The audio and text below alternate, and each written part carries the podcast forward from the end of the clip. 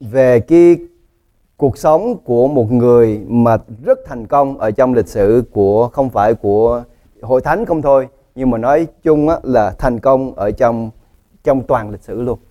Không có ai mà đã để lại trong lịch sử của con người rất là ít cái dữ kiện về cái suy nghĩ và tư tưởng và sự dạy dỗ mà đã ảnh hưởng rất lớn cho bao nhiêu thế hệ và bao nhiêu cái thời đại qua ông Phaolô, ông viết rất ít so với lại những người khác ở trong lịch sử đã viết. Ông không viết nhiều bằng ông Plato, ông không viết nhiều bằng Socrates, ông không viết nhiều, ông viết có một vài lá thơ. Ông viết thơ cho hội thánh thôi, chứ không có cái ý để mà viết thành một cuốn kinh thánh. Cuốn sách mà ông viết đã thay đổi cả 2.000 năm sau và 2.3 tỷ người đã được ảnh hưởng bởi cái lời mà ông viết ngày hôm nay.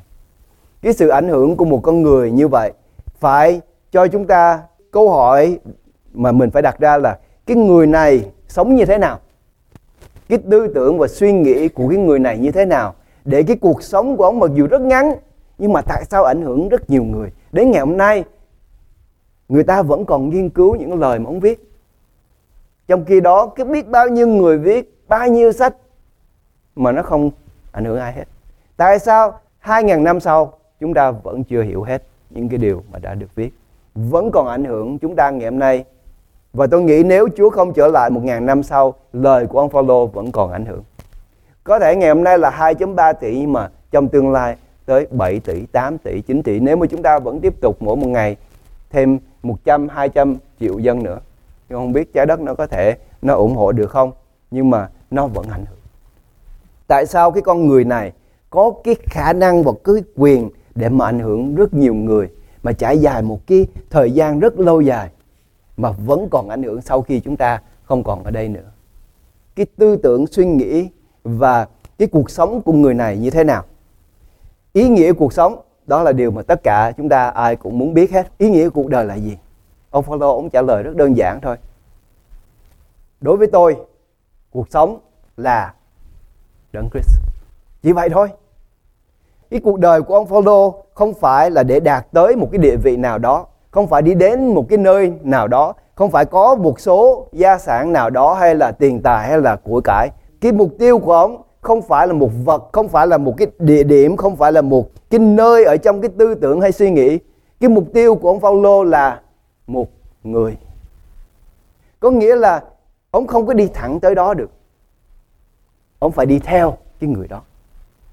Cái mục tiêu nó không phải là một cái chỗ, nó không phải là cái chỗ mà chúng ta để cái chữ X đó rồi mình cứ đi rồi mình tới. Nhưng cái mục tiêu cuộc đời của Phaolô Đấng Christ có nghĩa là cái tư tưởng, là cái suy nghĩ, là cái chặng đường của người đó đi đâu làm gì, mình sẽ dính theo đó và đó là điều để làm cho cái người mà ngày hôm nay chúng ta đang học là một trong những cái người có thể là cái người duy nhất, nổi tiếng nhất mà ảnh hưởng nhiều nhất ở trong lịch sử của con người. Chấm. Không có ai ảnh hưởng con người ngoài Chúa Giêsu ra. Như vậy thì chúng ta suy nghĩ về cái điều mà ông nói ở đây trong câu 21 sự sống của tôi là đấng Christ vì đấng Christ là sự sống của tôi hay là cuộc sống của tôi hay là ý nghĩa cuộc sống của tôi, sự theo đuổi của tôi, tất cả mọi sự mà tôi suy nghĩ là đấng Christ có ba điều chúng ta có thể học được bởi cái câu của ông Phaolô ông nói ở đây thứ nhất ý nghĩa cho cuộc đời của ông Phaolô là Chúa Giêsu Christ tại vì sao trong Colosse đoạn 3 câu 4 vì nào đấng Christ là sự sống của anh em mình suy nghĩ về cái câu nói của ông Phaolô, Đấng Christ là sự sống của chúng ta, không những Chúa là ý nghĩa cuộc sống, nhưng Chúa là chính cái sự sống của chúng ta. Mình phải thở Đấng Christ. Mình phải thu nhập Đấng Christ vào trong cái hơi thở của chúng ta. Ta là bánh của sự sống, nghĩa là mình phải ăn Chúa Giêsu, nuốt Chúa Giêsu, uống Chúa Giêsu, thở Chúa Giêsu. Chúa là tất cả nếu chúng ta muốn có cuộc sống giống như ông Phaolô. Đây là cái người mà đã làm gương cho chúng ta. Khi nào? Có nghĩa là gì? Chúng ta quanh quẩn ở trong cuộc đời của chúng ta cái đi tìm cái ý nghĩa của cuộc sống mà mình không tìm ra bởi vì sao? Phía đó ông nói như thế này. Anh em đã giết cái đấng mà là hoàng tử của sự sống. anh em đã giết hoàng tử của sự sống nghĩa là gì? Con người của chúng ta, mình đã được ban cho sự sống rồi mình làm gì? Mình hủy diệt cái sự sống. Cho nên cả cái nhân loại ngày hôm nay đang tìm kiếm cái gì? Cái ý nghĩa của cuộc sống. Bởi vì sao? Mình đã giết mất rồi. Mà đóng đinh trên cây thập tự rồi. Cho nên ông Phaolô ông mới nói, khi nào chúng ta nhận diện ra, khi nào chúng ta nhận thức ra được cái sự sống đó đó chính là Chúa Giêsu là cái đấng mà mình bỏ qua một bên, cái đấng mà mình gạt bỏ đi, cái đấng mà mình giết đi, mình đóng đinh đi. Đấng đó đó, thật sự, đó là ý nghĩa cuộc sống đó.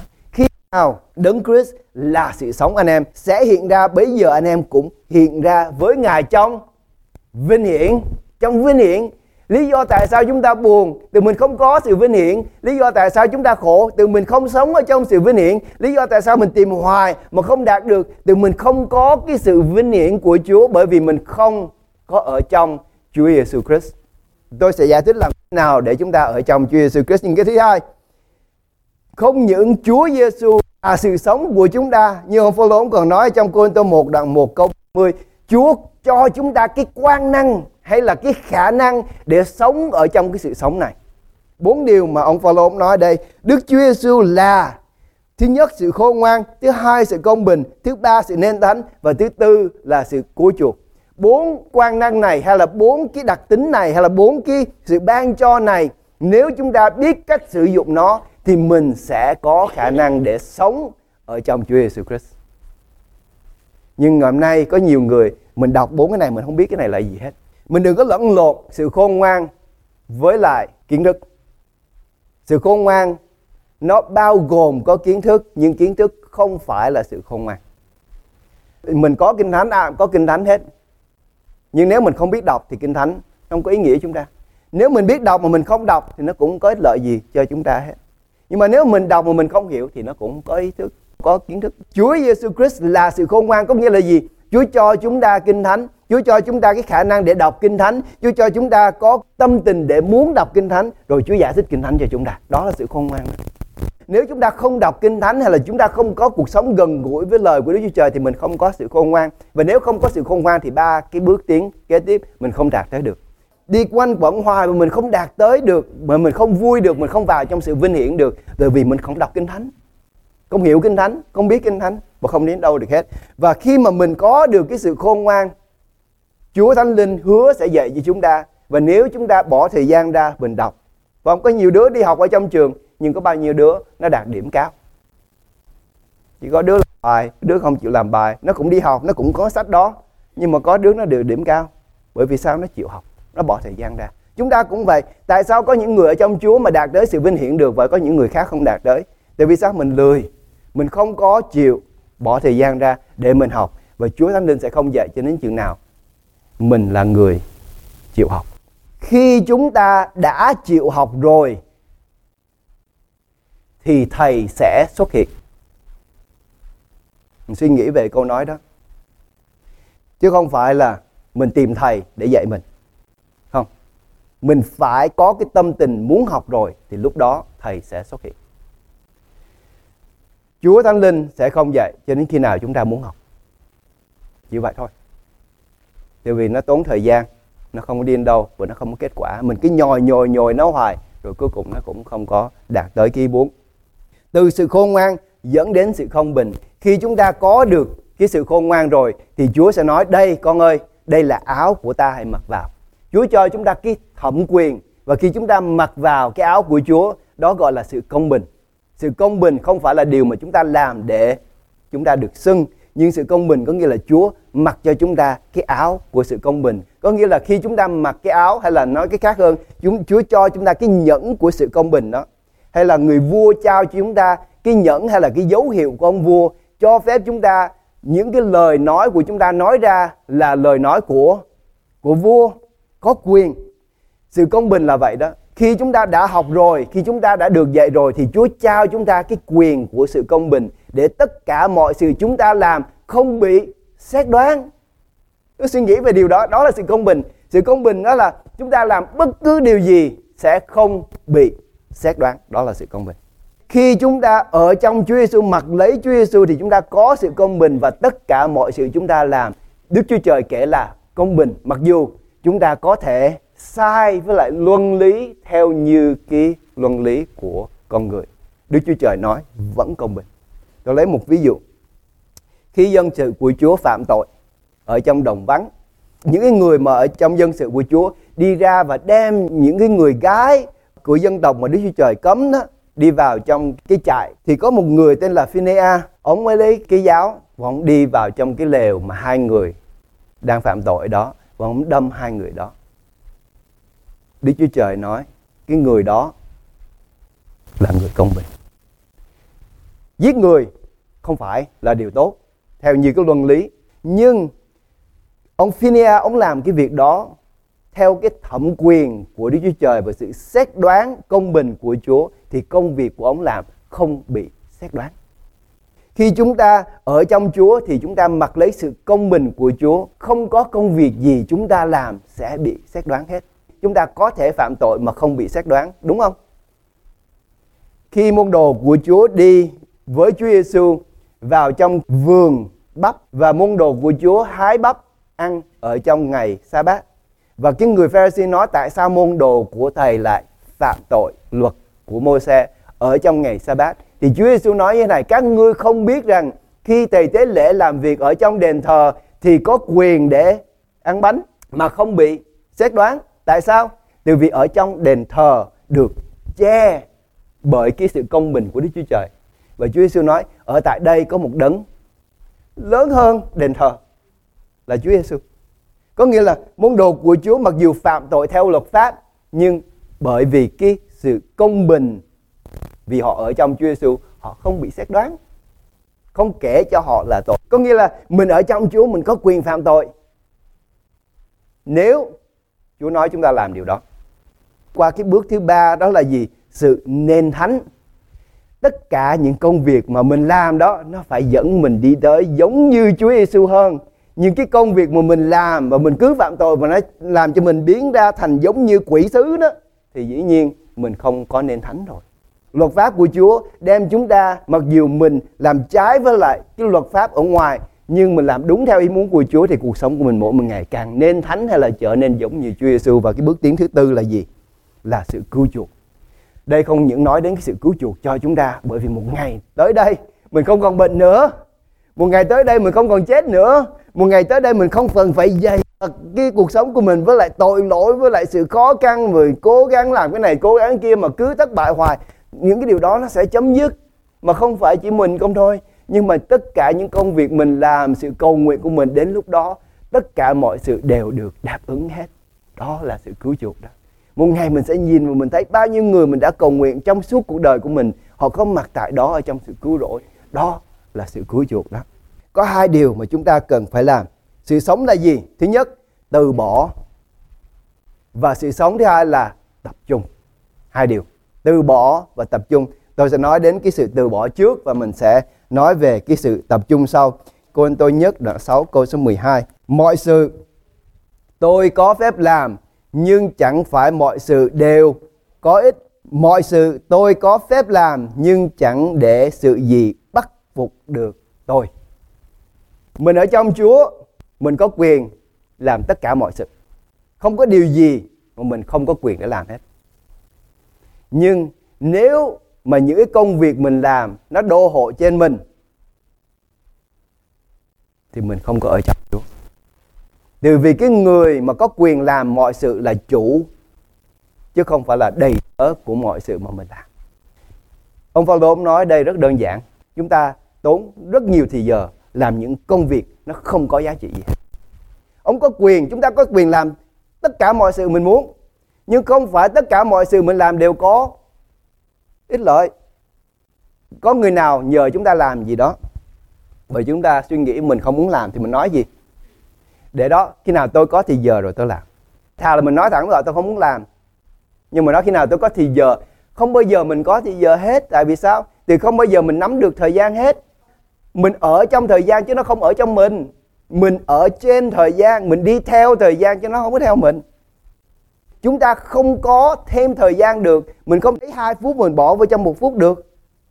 Cái lý do mà mình nghĩ mình có nhiều thời gian thì vì nó vẫn còn ở đó.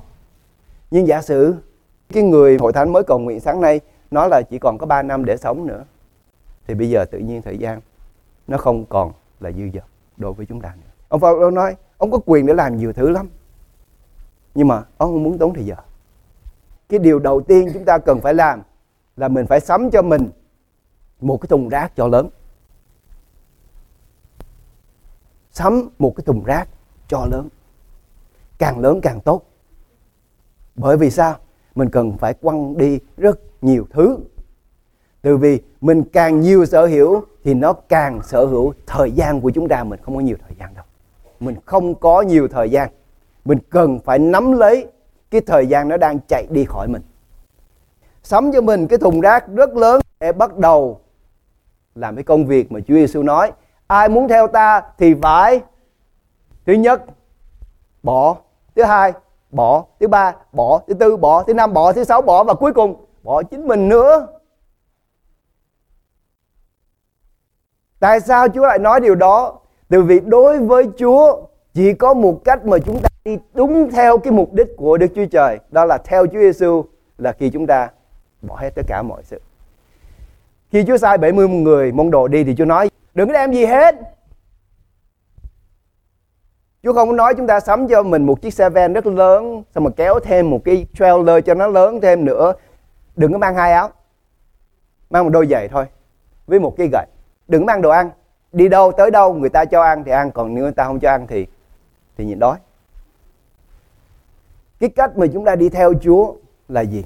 Thứ nhất, bỏ bớt đi bỏ bớt cha mẹ vợ tôi nói điều đó có người phản đối nhưng để tôi nói vào hội thánh của Chúa xin lỗi cái lời đó không phải lời của tôi. Nó Chúa Giêsu nói.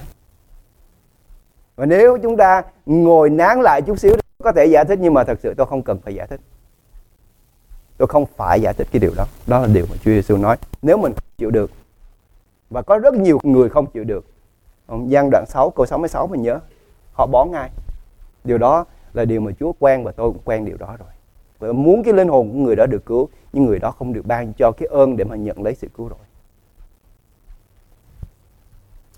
Từ bỏ thứ nhất thế gian này thế gian đối với tôi đã bị đóng đinh và tôi đối với thế gian cũng vậy. Ngày hôm nay chúng ta bị gì? Thế gian nó lôi cuốn. Ngày hôm qua nó là cái gì? Nó khác với ngày hôm nay. Hôm nay là cái gì? Nó khác với lại ngày mai. Cứ mỗi một ngày cái thế gian đó, chúng ta ô cái này là những tin tức nóng bỏng. Tại sao nóng bỏng? Từ rất là nhiều người khác họ đang coi cái tin tức này. Tự nhiên những cái sở thích của người khác bây giờ nó thành cái sở thích của mình. Tại sao vậy? Thì bởi thế thế gian nó muốn lôi cuốn nó muốn lấy thời gian của mình bỏ đi, xóa đi, đừng đi theo những cái điều đó. Chọn những cái điều mà mình muốn nghe, mình muốn làm. Đừng có để cho thế gian này nó lôi cuốn mình. Bỏ thế gian, Phaolô nói thế gian đã bị đóng đinh. Tôi đóng đinh nó rồi, tôi không theo nó nữa. Chúa Giêsu nói như này đã đem các ngươi, bỏ các ngươi vào trong thế gian này. Các ngươi không thuộc về thế gian này. Chúng ta thuộc về Chúa. Chúa sai chúng ta đi, nhưng thế gian này nó không có sở hữu chúng ta. Chúa sở hữu chúng ta đừng để cho thế gian này nó nắm cổ mình và nó bắt mình làm theo cái ý muốn của nó.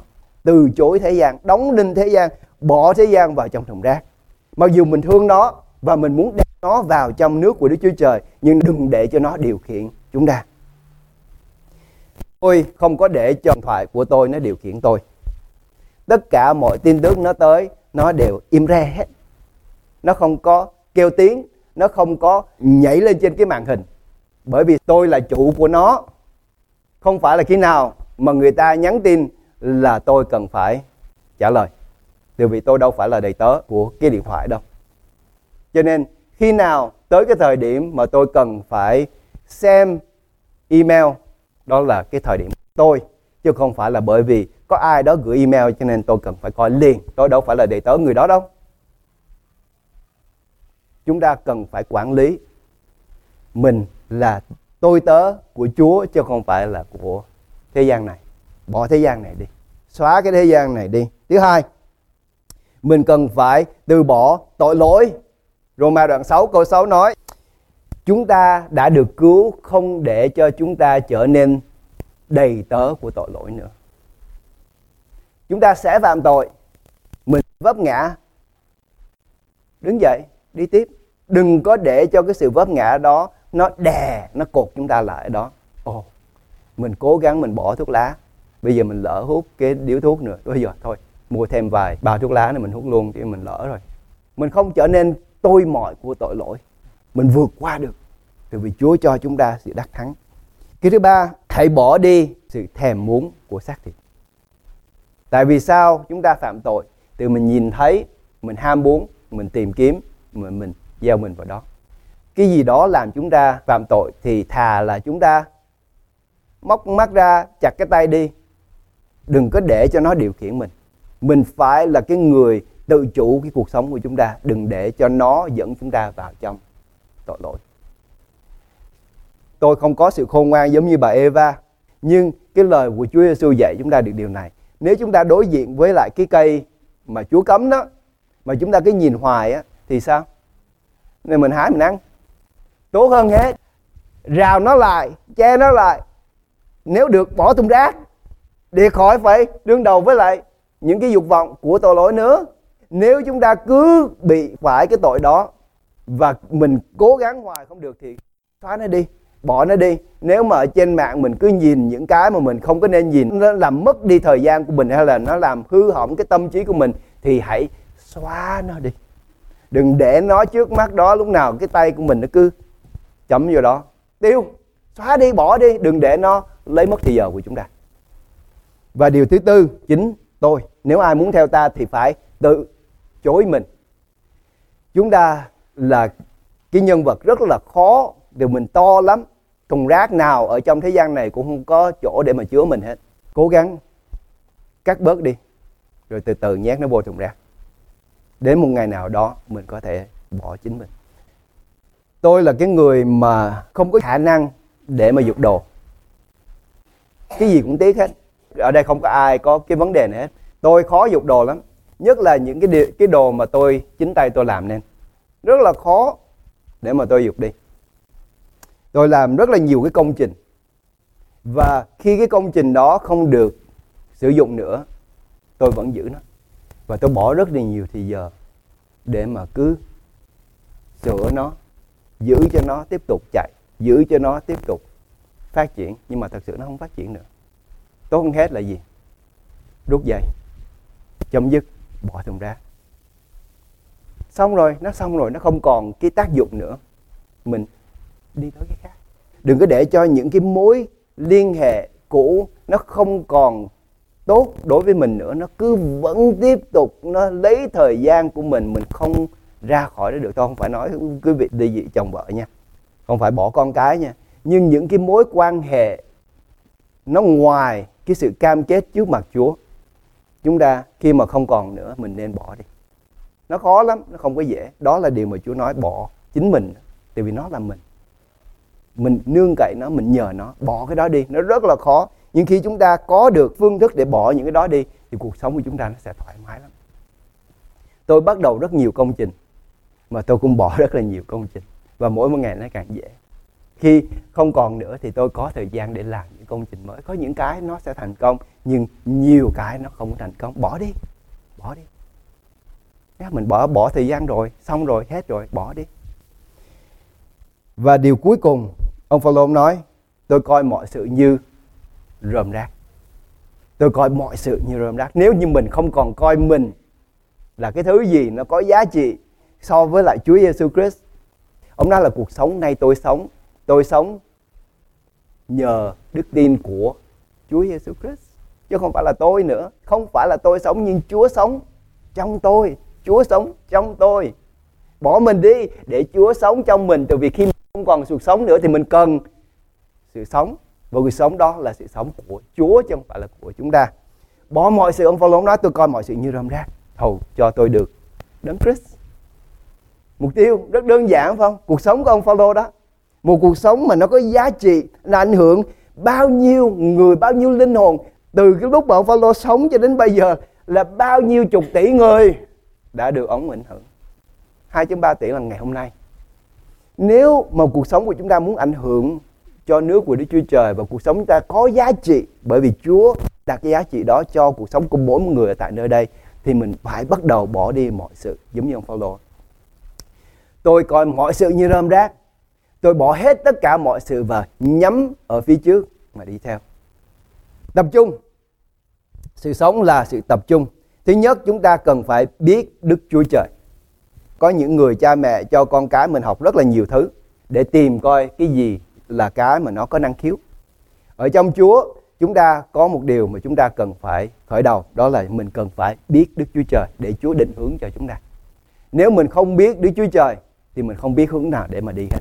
Điều đầu tiên, mình cần phải biết Đức Chúa Trời. Điều thứ hai, mình cần phải nghĩ đến sự sống đời đời chứ không phải là sự sống tạm bợ này. Hãy để cho lòng và tư tưởng và tâm trí chúng ta hướng về sự đời đời, đừng để cho nó hướng về thế gian này. Tại vì khi mình hướng về thế gian này thì mình sẽ đi xuống thế gian này. Cái mắt mình nhắm đâu thì cuộc sống mình sẽ đi theo đó. Hãy hướng về nước thiên đàng. Điều thứ ba, chân lý. Chúa Giêsu nói ta là đường đi, chân lý và sự sống.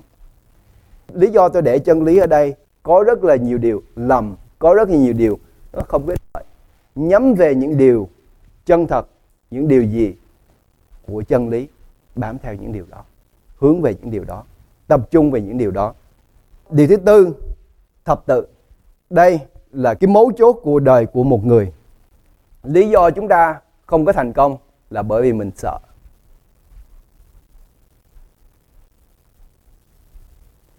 Lý do nhiều người phần đông không thành công trong cuộc đời này, bởi vì mình sợ. Mình sợ, mình không dám làm gì hết.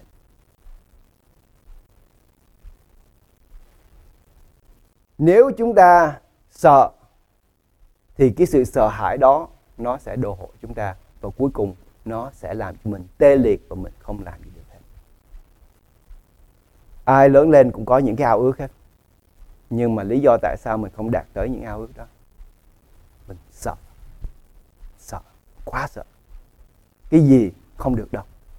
Và mình dạy cho con cái mình không được đâu. Và bởi vì cái sự sợ hãi đó, nó được truyền cho cái thế hệ sau, nó lớn lên nó cũng sợ. Không dám thử nghiệm, không dám làm gì mới, khác, nguy hiểm hết.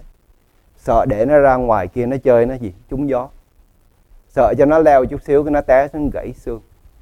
Mà cuối cùng nó cũng trúng gió và cuối cùng nó cũng gãy xương. Rồi cuối cùng, cái xương đó cũng phải lành thôi. Nó còn nhỏ, nó gãy xương, nó dễ lành.